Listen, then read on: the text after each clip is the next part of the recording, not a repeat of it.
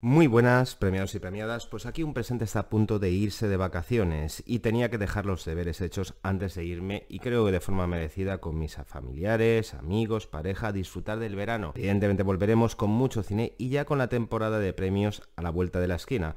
Y habrá que ver qué temporada de premios daremos porque hay muchas películas que parecen que debido a la huelga de guionistas se van a retrasar a 2024. Por lo tanto, la película que me toca hablar, que ya sabéis cuál es por el título, es Oppenheimer de Christopher Nolan, que a lo mejor se verá en la temporada debido a todos esos títulos que estoy mencionando como Dune parte 2 y entre otras que ya a lo mejor se quedan fuera de esta temporada.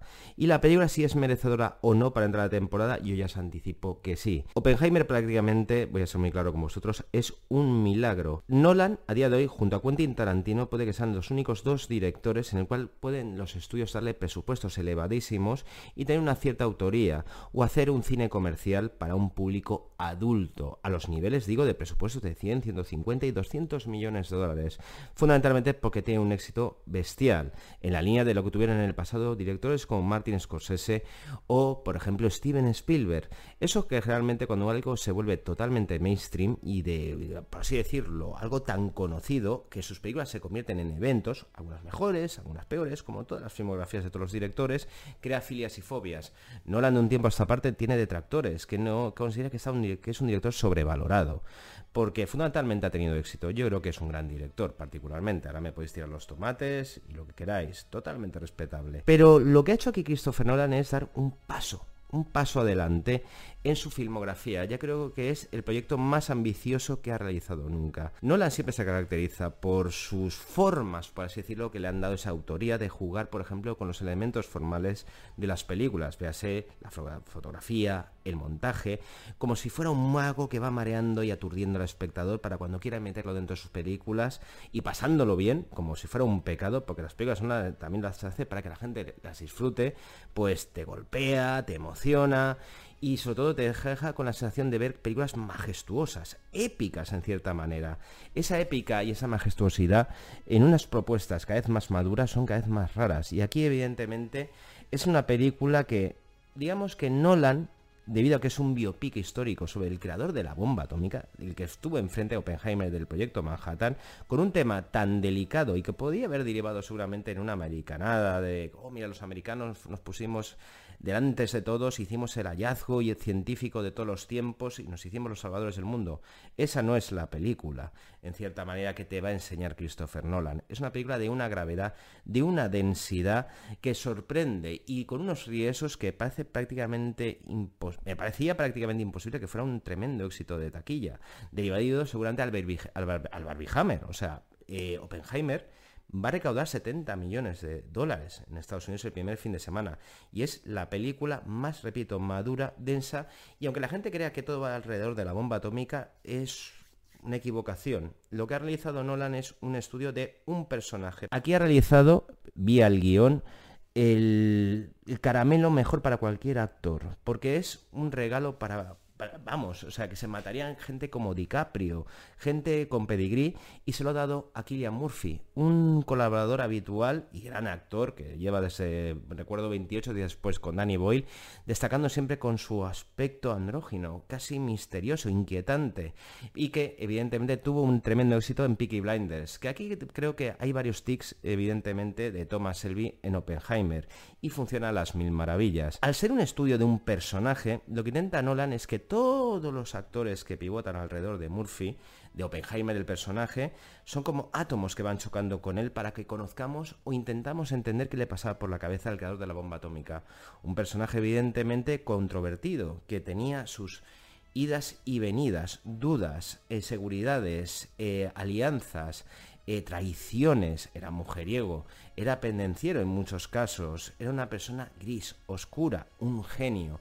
Y al final pues se planteó evidentemente que lo que hizo fue posiblemente el peor hallazgo y a la vez más fascinante de, la ciencia de los últimos años, como es la creación de la bomba atómica.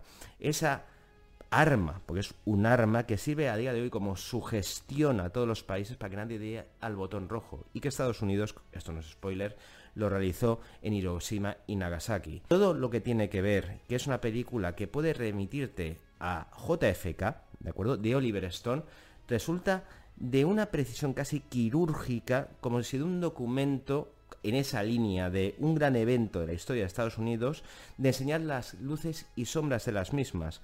Porque lo que hace, y creo que es el mayor mérito de Oppenheimer, es que es una película deliberadamente gris. Aquí, hablar de los personajes como héroes o villanos, que sería una constante en las anteriores películas de Christopher Nolan, sería un tremendo error. Al manejarse en los grises es el acierto de la película. Y entonces se adapta perfectamente a algo que ha sido muy criticado en la filmografía de Nolan, que es un director que muchos han calificado como frío, y en cierta manera no es la alegría de la huerta, con cierto sentido del humor. Y creo que ahí hay uno de los grandes aciertos de Oppenheimer. digamos que todos los defectos los ha hecho convertido en virtud en una película que también te puede retrotraer en el plano contraplano a Fincher, en esas películas como La Red Social, sin ir más lejos. O por ejemplo, al cine de David Mamet. O, o ya que, como os dicho, en esa sobriedad al JFK una película majestuosa, gigante, también con grandes actores entrando y saliendo alrededor de Kevin Costner, para, digamos, retratar de uno de los eventos más históricos y trágicos de la historia de Estados Unidos. Pues la única manera de definir la película es de majestuosa. Quizá su frialdad también puede tirar para atrás y quizá podía haber en manos de otro director como Paul Thomas Anderson haberse convertido en una película en la cual te generara un pozo dramático superior a esta película. Pero repetimos, Nolan no busca eso. Nolan te va reproduciendo quirúrgicamente como si fuera un cirujano los hechos para adelante y para atrás, utilizando el blanco y el negro, el color, siendo fiel a su estilo para crear ese efecto para que el gran misterio de quién era Oppenheimer lo descubras evidentemente el respaldo de todo ese reparto mastodóntico como la propuesta que nos está proponiendo aquí el bueno de Nolan, con Robert Downey Jr. haciendo de relativo némesis del personaje de Oppenheimer, el papel de las mujeres tan criticado en el cine de Nolan. Yo tengo que decir que, por ejemplo, el personaje de, de Pug pues tiene una función fundamental, y esto no es spoiler, para mostrarnos la culpa del personaje que luego se irá desarrollando más adelante, las contradicciones del personaje de que a veces se considera que es una mala persona, pero como le dice un amigo, y ahí está en los elementos en el guion de que esta es una película gris, dice una persona que dice que es mala no lo es. Pero evidentemente tampoco es buena. Es un personaje contradictorio, un personaje de que las únicas alianzas que ve son de digamos, el, equipo de científicos que le rodea, en el cual también tendrá aliados, enemigos. Como veremos cómo este personaje tuvo que por así decirlo, hacer funciones burocráticas, políticas, convirtiéndolo poco a poco en ese patriota que luego el mismo país miraba con recelo por sus comentarios de arrepentimiento de lo que había realizado y que lo relacionaba en la caza de brujas con el comunismo. Es una película también que tiene esa sobriedad que tenía Josh Clooney en Buenas noches y buena suerte y por eso quizá está el Robert Downey Jr. aquí que parece la otra cara de la moneda del personaje que interpretó en la película de Josh Clooney. Estamos hablando de cine de muchos quilates. Un cine que no llega, creo que, a la majestuosidad o drama shakespeariano, por las formas en Nolan que puede tener Coppola en un padrino. Pero la mirada está en ese tipo de cine adulto, comercial y que la gente sorprendentemente está reaccionando, en los años 70 era bastante más habitual. Estamos hablando de la precisión de los diálogos, del plano contra plano de Fincher también en Hunter, en Zodiac. Aquí lo que te remueve son los diálogos, el misterio que rodea al personaje y sigue dándole ese trasfondo épico pero traducido a los temores que puede generar crear la mayor arma jamás vista por el ser humano. Y también la emoción de la comunidad científica y la motivación de la misma de querer dar un paso adelante y prácticamente compararse con Dios. Yo creo que, por ejemplo, y repito que Paul Thomas Anderson seguramente hubiera realizado un ensayo en el cual esa egoletría tan peligrosa nos hubiera dejado un pozo de tristeza tremendo. Pero aquí, al manejarse como es en los eventos de gente muy profesional, gente que es lo mejor en lo suyo, hay una tristeza intrínseca porque te retrata un mundo frío, gris, por lo tanto que puede perfectamente cuadrar con la mirada que tiene el mundo de Nolan acusado de frío y gris. Y siempre con una madurez que no habíamos visto hasta ahora. ¿Es la mejor película de Christopher Nolan? Yo no lo creo que sea la más redonda. Sigo pensando que aún podía haber dado un punto para que la película fuera perfecta, que es que te golpeara y que te, dejara un pozo en el alma, que no fuera tan perfecta formalmente. Pero es innegociable decir que es una gran película, una gran película en tamaño, en ambición. Cuando digo ambición es que A día de hoy esa ambición parece prácticamente desaparecida en un blockbuster o en un cine comercial para adultos en concreto. Aquí nos encontramos con un nuevo Nolan, el comienzo de otra cosa. Y aquí no es un tema de superhéroes, de héroes de guerra. Quizás esta nueva etapa de Nolan nos mostrará un Nolan aún más maduro y que a lo mejor irá puliendo defectos. A mí me encantaría que dirigiera una película que pues, estuviera protagonizada por una mujer. Yo creo que ese es el gran debe que tiene aquí. Porque, por ejemplo, yo creo que no utiliza bien a Emily Bloom, que hubiera dado ese contrapunto que, por ejemplo, un director, como repito, Paul Thomas Anderson, le hubiera dado más capas todavía al personaje de Killian Murphy.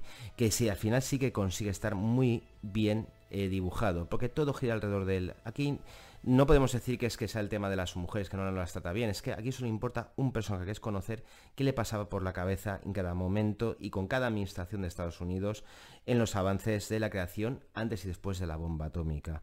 Y todos, Robert Downey Jr., Matt Damon, Rami Malek, Casey Affleck, Josh Harnett, todo es para conocer ese laberinto que era la mente de un genio que se convirtió en el destructor de mundos con una mirada, repito, fría, gris, que en este caso funciona las mil maravillas. Cuatro estrellas, premiados y premiadas, una de las mejores películas del año. No voy a decir que es la mejor de Nolan, ni la mejor del año tampoco, pero que yo creo que hay que recibir con los brazos abiertos, porque estamos hablando de gran cine, ambicioso, de gran presupuesto, y poco más se puede añadir. Poco, bueno, poco más no. Desearos a todos unas felices y tremendas vacaciones, y sobre todo olvidaros que se os quiere, y seguí yendo al cine. 8, 7, 6, 5,